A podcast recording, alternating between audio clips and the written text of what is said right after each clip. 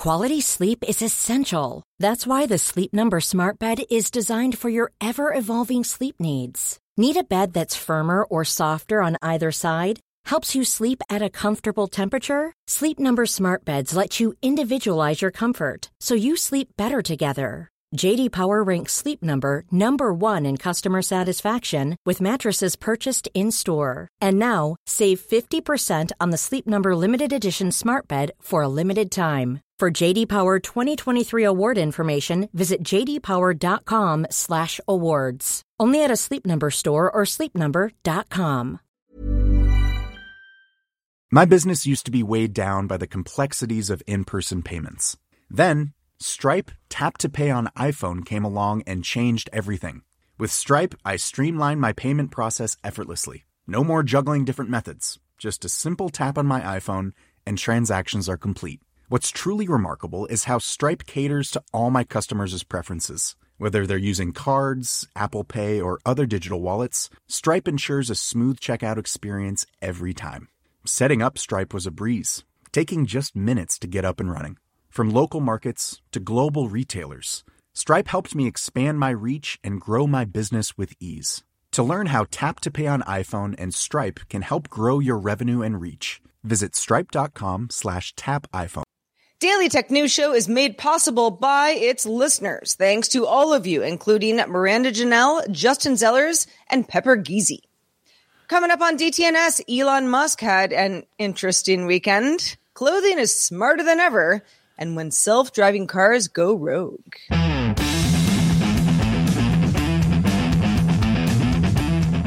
This is the Daily Tech News for Monday, April 11th, 2022. From Studio Redwood, I'm Sarah Lane. In lovely Cleveland, Ohio, I'm Rich Stroffolino. And I'm the show's producer, Roger Chang. Well, we got a lot of news to talk about today, so let's just get right into it with a few tech things you should know about. Last year, Meta asked its oversight board for guidance on handling private residential information. In February, the board recommended Meta tighten policies on sharing private addresses, citing doxing concerns. Based on that recommendation, by the end of 2022, Meta will remove an exemption that permitted users to share a residential address as long as it was publicly available. Meta will let users share their own addresses, but other users cannot reshare them. Nikkei Asia sources say that leading chip tool makers warned clients of wait times of up to 18 months on crucial machines with shortages on everything from lenses and values to microcontrollers and engineering plastics. The shortage could reportedly impact plans by chip makers like TSMC, Samsung, and also Intel to open new fabs as early as 2023. Delivery of chip production tools already increased from three to four months back in 2019 to between 10 and 12 months in 2021. The sudden increased demand as chip makers build new factories has combined with existing logistics problems to cause these delays. Coinbase temporarily disabled using the payment system UPI to buy cryptocurrency in India. The National Payments Corporation of India, which oversees UPI, issued a statement after Coinbase enabled support for UPI, stating it is not aware of any crypto exchange using UPI. China's National Press and Publication Administration approved 45 games for monetization in the country, its first game approval since July 2021. Notably, no titles from Tencent or NetEase were included in these approvals. And the U.S. Food and Drug Administration approved Fitbit to use an algorithm that can passively monitor heart rhythms. This would allow for a wearable to monitor for atrial fibrillation while someone is sleeping and alerting them if detected. In a May 2020 study, Fitbit found the algorithm correctly identified AFib 98% of the time. Fitbit will roll out the algorithm in the US across a range of heart rate enabled devices. All right, Rich, let's talk a little bit more about smart clothing and where we are on that front. Yeah, like sometimes when we think about smart clothing, we're thinking like, hey, let's let's throw some sensors in here. But there's another kind of way to do it, and it's we're starting to see it with custom clothing. Uh, this isn't a, a, new category by any means. I mean, you could always commission uh, custom clothes or something like that, but Affordability is another question. Amazon made forays into the custom clothing category with its experimental custom clothing service made for you. This initially launched back in December 2020, offering casual t-shirts. Amazon has now expanded its made for you offerings for the first time, now offering athletic shirts that can be customized in roughly 50 ways from things like a different fit, necklines, sleeve length, and of course, color. Both the casual and athletic shirts are $25. It's not a starting cost. It's just what they cost. Now to get your custom shirt, Amazon measures your body in the Amazon app with a combination of entering your weight and height. So, you know, kind of self-reported metrics with two photo uploads. Made for you compiles this data to get your actual measurements. And you can see a virtual try on of the shirt with a 3D avatar with roughly your build. And if the fit doesn't, uh, uh, if the shirt doesn't fit when it arrives, you can alter the measurements online and then get a free replacement. As Sarah Perez at TechCrunch points out, Amazon has been playing around with this idea for a while, going all the way back to its discontinued Echo Look camera from 2017. Uh, this kind of focused on doing things with comparing stuff in your closet, but doing kind of the AR try on uh, uh, aspect of it as well. While other mass market retailers haven't quite taken the full plunge on offering similar custom clothing offerings, Walmart launched similar AI powered virtual try on technology on its app last month. And that was powered by its acquisition of the startup Zeekit last year. So, uh, Sarah, I'm I'm just curious on your end. I mean, does this have you ever ordered, I guess, any custom clothing like with this kind of 3D try? Have you tried any 3D try on and then custom clothing? I would ask. I, I, I, I have for the purposes of, you know, being on a tech news show. and I've been doing it since like the late 90s, honestly. I mean, this, this whole, the, the whole idea of, virtual try on, make sure it works for you, make sure that you minimize, you know, having to send something back because it wasn't quite right or, you know, whether it was the fit or the color and, you know, all of that stuff. I've been waiting for decades, literal decades for this to just become part of, uh, you know, common life. And, you know, part of that is I always use shoes as an example because it's like, you know, shoes got to fit shoes don't fit, you can't just sort of like make it work the way that I would maybe just like make it work with a t-shirt kind of thing.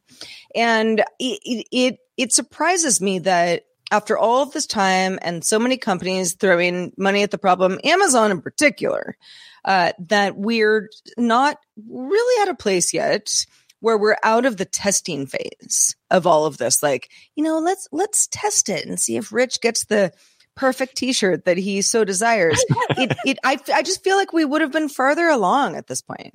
Yeah. And a couple of years ago, I want to say it was like 2019, 2018, I did one of these, uh, like scan yourself with your phone, get your measurements. And then it, this company, it wasn't Amazon. It was a, a, startup. I don't recall the name now off the top of my head, but they would give, send you like a black t-shirt and a pair of uh, jeans that would be based off your measurements. And neither one of them fit me quite right. I don't know if it, it was more of like a streetwear style. So I knew it was going to be a little baggier, but like, jeans never mm, quite worked. Mm-hmm. So I, I, am open to this category because not that I, I, feel like t-shirts though are the easiest thing to solve in this equation in a lot of ways. One for just in terms of like holding up your phone, it's easier to take a selfie of like your upper body than like your full body if you wanted to do more custom sure. stuff. To, yeah. to me, I feel like I feel like pants are the the trickier part of this, right? There, I guess there's more uh, elements to it that you need to kind of customize from your yeah, from you like got a waistline, yeah, yeah, you know, length. It all it all matters. No, but, I'm I'm with you. I mean, t-shirts. I can't tell you how many extra large t-shirts I've gotten where I'm like, okay, I'll just like cut it off, you know, halfway through, and then it'll fit me. Still going to be kind of baggy, but you know, you can you can you can you have some fun with it. But uh, but yeah, there are there are a lot of uh clothing items where it actually really does matter. And I love, I love this idea. And I think, you know, the pandemic, I, I'm, I'm surprised that we don't have a more concrete solution at this point because so many people were sort of like, I gotta order clothes and, you know, live inside my home and I'm not going to be able to try them on beforehand. And, you know, maybe they're, you know, looking at second market stuff, et cetera, et cetera, that we wouldn't be further along on this. But it still seems like every few months you get this like Amazon is testing a new way to like virtually try on clothes. Where I'm like, we've been doing this for a long time. Well, and I do, I do feel like it speaks to not just the technological challenge of, you know, hey, take two pictures of yourself and build a 3D model based on, you know, your height and weight or something like that to make like the, the virtual try is its own aspect. But I imagine a lot of the reason Amazon is slow rolling this is also when it comes to like figuring out how to work the supply chain for this, whether they're doing, you know, t-shirt creation on demand or they like stockpile like we're just going to have a whole bunch of different combinations. We'll we'll algorithmically know which ones are the most popular, and we'll set like I'm sure a lot of that is just figuring out okay, how do we do this in a way that we can actually someday make money. I don't know if they're making money on twenty five dollars a shirt. I imagine it's with Amazon's practices, you know, pretty razor thin margins if they are making margins. So I, I feel like the technology of it is what gets my attention. But then think the more I think about mm-hmm. it, the mm-hmm. more the supply chain of it has to be pretty tricky to kind of figure out to do uh, in a cost effective way. Twenty five dollars is is kind of uh, uh, crazy for for what they're offering. I I feel like that's just what you pay for a regular T shirt a lot of times. Yeah. Well, uh, I don't know. I I welcome being able to virtually try on things and it be a commonplace part of life because nothing ever fits me. Uh, but moving on, back in February, GM's Cruise self-driving unit started offering public taxi rides in San Francisco. Uh, and you know, some folks uh, had had you know tweeted and otherwise talked about the fact that they had gotten the rides. It's you know, it's a real thing. A video which was first posted on April 2nd but also shared by 9 to 5's Seth Weintraub, who posted it on his personal account on Saturday, so a couple weeks later, where San Francisco police tried to pull over a driverless cruise vehicle in San Francisco's Richmond district. For anybody who's not familiar with the Richmond, it's a pretty big kind of grid district uh, where you know a lot of people live, very residential. Uh, the the cops found the car uh, not only did not have a driver in the front seat, but then it just left. Cruise has since commented on this particular video clip saying its car yielded to police and then moved to the nearest safe location for that traffic stop. So it wasn't fleeing the scene, was simply moving to a safe location, adding an officer contacted Cruise personnel and no citation was issued. Cruise also said about the incident, we work closely with the SFPD on how to interact with our vehicles, including a dedicated phone number for them to call in situations like this. Cruise also produced a video to teach first responders how to approach its vehicles. You know, Rich, I sort of wondered when this would happen for the first time, when, you know, it, there, there is some sort of a, not not necessarily a this car this autonomous car is in the wrong but we'd like to ask this autonomous car a couple of questions and the car goes i'm not a human Bye. and, and and and and where we go from there i mean i think cruise probably is doing what it can considering that this is a limited test there aren't that many people um who are uh, hailing uh, these autonomous cars. It's you know it's it's a small test, but but uh, with potential to be much bigger. Obviously, that's what the, the company is interested in. And and what happens? Yeah, when there's there's no one to to blame. There's no one liable necessarily. There's no human, right? I mean, you could say that the humans at Cruise are liable if you were uh, upset about what what had happened at, at, any particular scene. But yeah, it's kind of kind of the wild west. Well, and the fact that at least in this situation, now Sarah, as you said, this is extremely limited test in one specific part of one specific city. So this is not indicative of a wider autonomous rollout or something like that. But in this particular instance, Cruise is pretty much explicitly asking police to kind of, you know, watch this training video and this is this is how you interact with it, as opposed to I think what all of us are, are kind of used to is like the police are going to tell you what you're going to do and then you pull over you you know you do whatever. And that's like to me when i have an interaction with the police I, I just assume the onus is on me to listen to what they're saying. I like i don't know. So it's weird to see this training video where they're like here is what police need to do to properly interact with this vehicle. And a lot of it seems to re- uh, rely on uh, uh, calling this this support number. They have a couple support numbers that they give out over the course of the video, but effectively, you know, they they have people standing by. I was curious about what are the mechanisms um, for how uh, uh, Cruise is, is kind of determining when to pull over for police, and it sounds like it's mostly based on sirens, which I guess is also how humans do it. They just have some really high frequency microphones that can determine all sorts of emergency services uh, mm-hmm. coming through and know when to pull over knowing that and watching the video, it kind of it, it, all makes sense once you kind of hear Cruise's explanation, right? The vehicle heard the siren, it pulled over, but then when it realized that it was going to have an interaction with the police, at least what it looked like, it then pulled over to what it considered like a safe spot for a prolonged uh, yeah. interaction. Uh, which again, like if, if there was a human behind the wheel, I, do, I don't know what the police interaction would be uh, in that situation, uh, I, I, imagine it. These vehicles are all well. Uh, uh, they have giant sensor towers on the top. They're all bespeckled with well, cruise branding, so they know it's an autonomous car, right? I mean, I I I think they'll know it more and more, mm-hmm. you know, as we go forward. But yeah, it's it's sort of like okay, let's say I'm behind the wheel. I've done something uh, wrong, illegal, I don't know, whatever. Even if I didn't mean to, you know, and if there if there's a cop car behind me, woo woo, then you know, you pull over and and if I don't, I'm in a world of hurt, right? High speed chase time. Mm-hmm. But a, a cruise vehicle is not going to do that. A cruise vehicle is just going to be like, let's go somewhere safe. and and I think that that that really changes the dynamic a lot of trying to figure out okay, who's in the wrong here? Mm-hmm. You know, what what did what did someone or something do that is uh, dangerous to others because that's the whole you know that's yeah. the whole traffic violation thing you know in general and and then yeah like i mean we're calling a 1-800 number to be like hi cruise this is Officer Lane here, and you know, your car did something kind of weird. It's didn't go, you know, it's parked in a safe parking lot, but like need to talk to its mother. It, it just, I just, I, I feel like these situations not that we can't solve these situations, but I, I, feel like this is this is a big question mark to me right now. Well, yeah, and it's a matter of scale, right? Because yes, Cruise in one specific part of one specific city can just say, call this one eight hundred number, and we'll take care of you, no problem. You know, we have operators and we know exactly what cars are there. When we get to the point where we have multiple companies doing this across multiple countries, uh, I, I, I have to imagine there's going to be some sort of infrastructure where this could be handled on almost a dispatch level, right? Where there, yeah. are, there are APIs that can interact, that you know, that can kind of programmatically do this with oversight or, or you know whatever needs to happen. But the idea that it, it's it's basically like calling, it feels like it's calling OnStar right? To like, uh, hey, your autonomous taxi didn't behave the way I need you to shut it down so it doesn't like roll over my foot or something like that.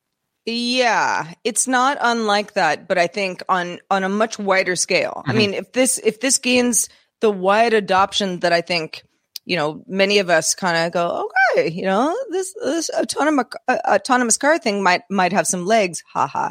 But uh, but yeah, if if that happens, how yeah, how do we deal with these sorts of things, especially when you know rolling through a stop sign is if nobody was hurt, okay, you know, might mm-hmm. get cited. Uh, but but it, you know, it, these are vehicles. You know, they're they're killing machines if they want to be, and we ought, we have to figure this all out sooner than later. Well, one thing that's a vehicle for watching entertaining videos is Netflix, and it began rolling out a new feedback option for users to power better recommendations. Users can now select two thumbs up in addition to the far more pedestrian standard thumbs up and thumbs down. According to Netflix's director of product innovation, Christine Doig-Cardet, users didn't simply uh, didn't feel simple likes and dislikes were sufficient options, and hope the new option will help inc- surface recommendations in Netflix's considerable library. Of course, Netflix used to offer an even more nuanced feedback option, offering five star rating systems until 2017. Uh, and interestingly, when they said they did that, when they switched to the thumbs up, thumbs down, they said one of the big side effects of that was they got way more ratings uh, as a result because it was a simple binary. I liked it, I didn't like it, as opposed to was it three stars, was it four stars? So, uh, yeah, yeah, I, am It, it, seems like okay, maybe the binary doesn't quite get you the the recommendation juice uh, that uh, maybe a, a, love. I've heard some people say this is a love versus a like, Sarah. So, uh, are you going to be giving the double thumbs up uh, to anything anytime soon? Maybe, maybe. I mean, I, I, we, we were joking about Siskel and Ebert for anybody who's familiar with uh, the, franchise uh, from you know back in the day on I don't even know what channel it was ABC I think, but uh, but but yeah, the the idea of two thumbs up kind of meaning more or giving more credence to something than a single thumbs up, thumbs down that does make sense to me. I feel like, and this goes, you know, when I rate books online or movies, which I don't do that often, but sometimes I'm compelled, um, or I rate podcasts and, you know, thank you for rating our podcast, everybody. Uh, we, you know, we, we love to, we love to read your reviews, but, but yeah, when you, when you introduce something, like if it's a thumbs up, thumbs down, it's kind of like, I mean, what if I was sort of, eh, ho hum on a Netflix movie? Well, I have to ch- choose one, right? So like maybe I would say it was a thumbs down, even though I didn't really hate the movie that much, but I really didn't love it either. And so there's a nuance that can't really be described. I guess this is a little bit more of a way to to give people an option to uh, have a little bit more say in what they don't like and like. I also do think that uh, the rating system in general, and I'm not just talking about when you're, you know, watching cinema or anything, but the rating system in general of sort of like, you know, one through five. How, how you feeling? I mean, I almost always say, as long as something terrible didn't happen, five. Yeah. Even though maybe it was more like three, but I'm like, eh, I don't want to be rude. You know, I, I mean, if something terrible happened, then it's, you know, it's one and I'll tell you why. But I think that there's there's there it's it's like a very delicate balance between offering not enough choice for someone to uh, sufficiently explain how how they feel about a, a, a, content and just saying like ah too hard. You're giving me too many options and so i'm just gonna say something easy yeah, I, I do like though, like in the classic, like how likely are you to recommend this? Very likely, somewhat likely, neither Right, likely. nor- exactly it's like, like it, you- we're we're, I we're mean- getting if they have the double thumbs down, we're basically back to the we're to a four star system at that point. and I, I like never in my life think to myself like i am somewhat likely to do this again i either am or i'm not the the way I view this is like the, for me the way the double thumbs up has to work is like those are almost have to be the movies or shows that are in like your canon, right? Like these are like these are like the movies that define I don't know like like the all time favorites like. I, you Yeah. know, whatever, whatever those happen to be, like the, the character defining movies and, and TV shows that you have, right? Like, I, I feel like that's, that would be a more useful, like, here's what's on like my top shelf, my top movie shelf. And then it's like, oh, that made me laugh. I'll give it a thumbs up. I maybe never will watch it again, but I didn't regret watching it. I have a weird way of thinking about movies, though. Well, I don't know. I mean, I think that this is, you know, obviously Netflix feels like their feedback data that they're collecting could be better. And so Yeah. that's where this is coming from, right? It's like, sure, it's, you know, it's for the people, but it's also for the company. So Oh, yeah, it, it'll it kind of be interesting to see how things get, get weighted and gauged, uh, going forward. Well, if you have a thought about anything we talk about on the show, might be about movies, might be about something else. If you don't know our email address and you just have a burning desire to share your thoughts with us, please do so. We really, really like your email. Please keep it coming. Feedback at dailytechnewsshow.com is where to send it. It's that time of the year. Your vacation is coming up. You can already hear the beach waves, feel the warm breeze, relax, and think about work. You really, really want it all to work out while you're away. Monday.com gives you and the team that peace of mind. When all work is on one platform and everyone's in sync, things just flow wherever you are. Tap the banner to go to Monday.com.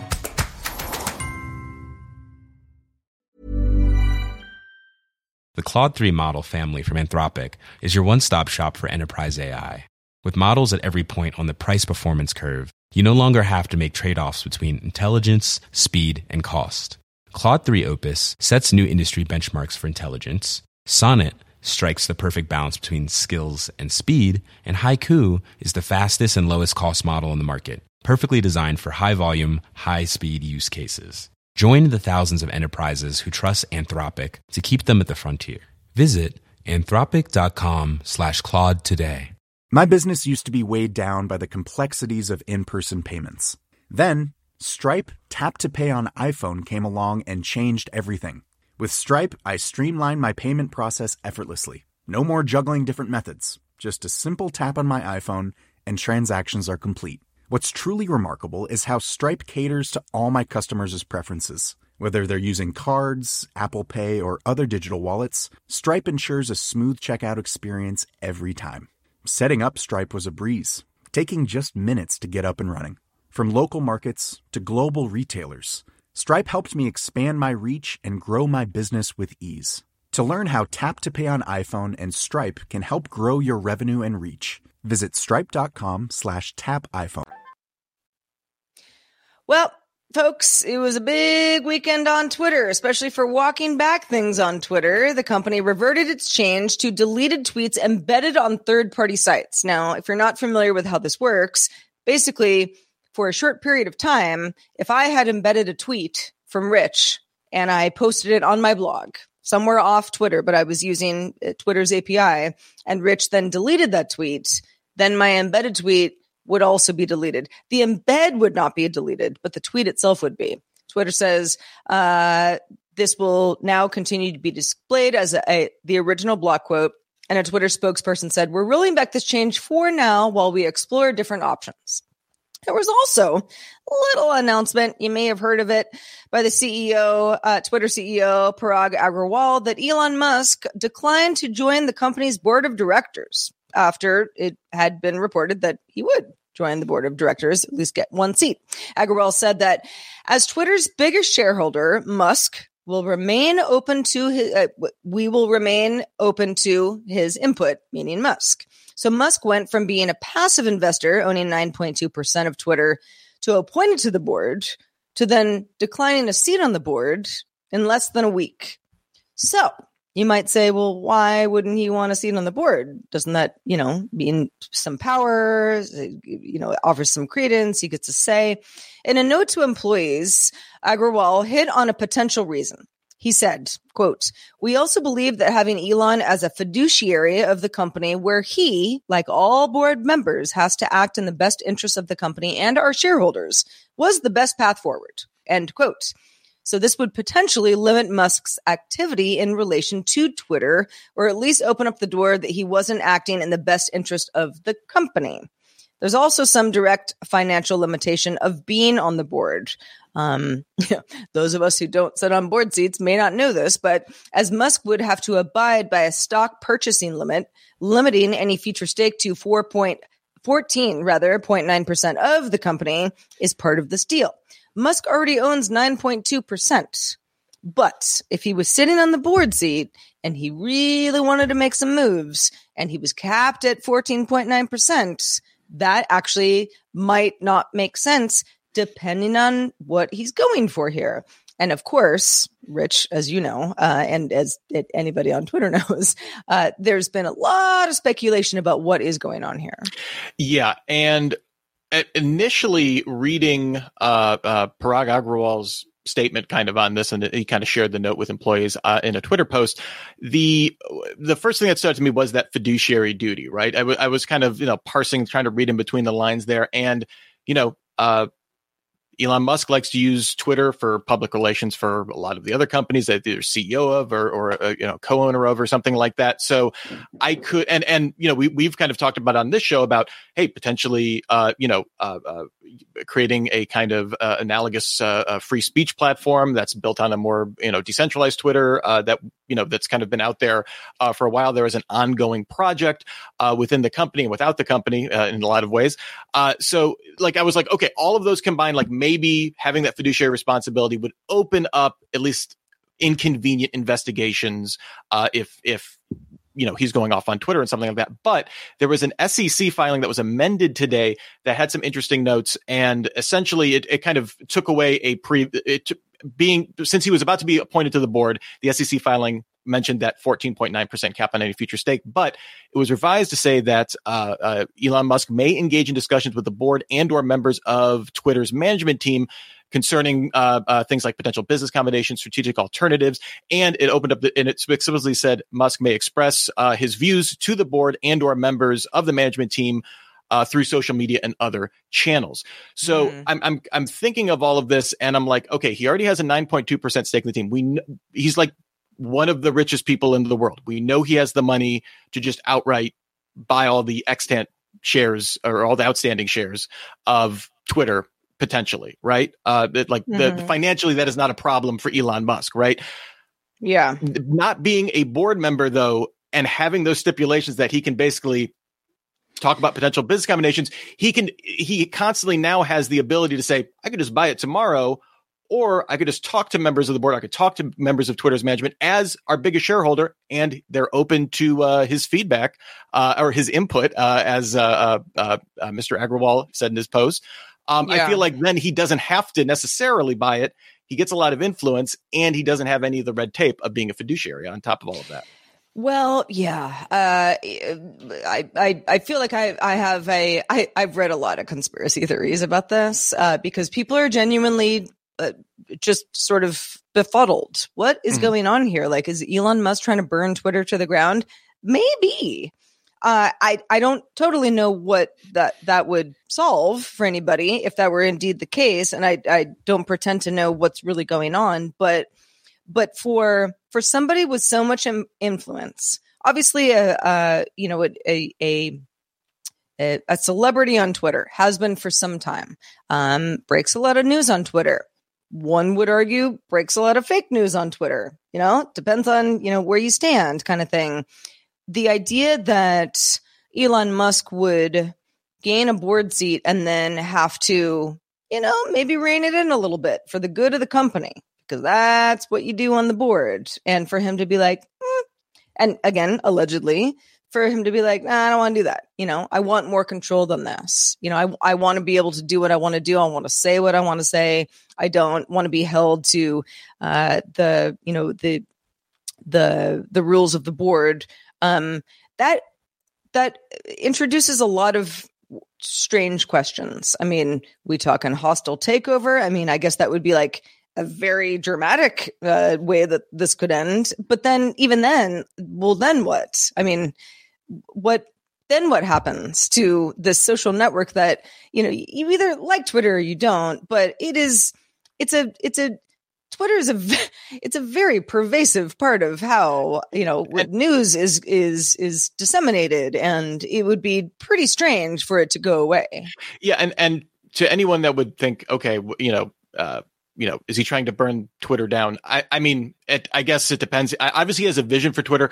Uh, say what you will about Elon Musk, he seems to be good about taking large, giant lumps of cash and then turning them into larger lumps of cash over time. like, you know, wh- whatever you want to say about his business strategy, he he seems to like money. I don't think he would invest billions of dollars purely for the sake of the lols or or just to just to burn people or just to to do that. Clearly, he has a vision for Twitter. He's expressed it as much uh, uh, expressing uh, concerns about free speech, expressing concern about you know. Uh, definite like very specific features very specific uh, implementations of subscriptions and stuff like that so i you know I, I would i would caution against any um uh, uh, hyperbole in terms of like oh he's, he's going to he, he wants to destroy twitter now you may not like the product that it turns into under uh you know as as he is a major stakeholder i think he he's seeing a way that he can exert a lot of influence uh, on a company that's very important to his other businesses uh, without uh, again uh, kind of running afoul of the SEC or or uh, you know uh,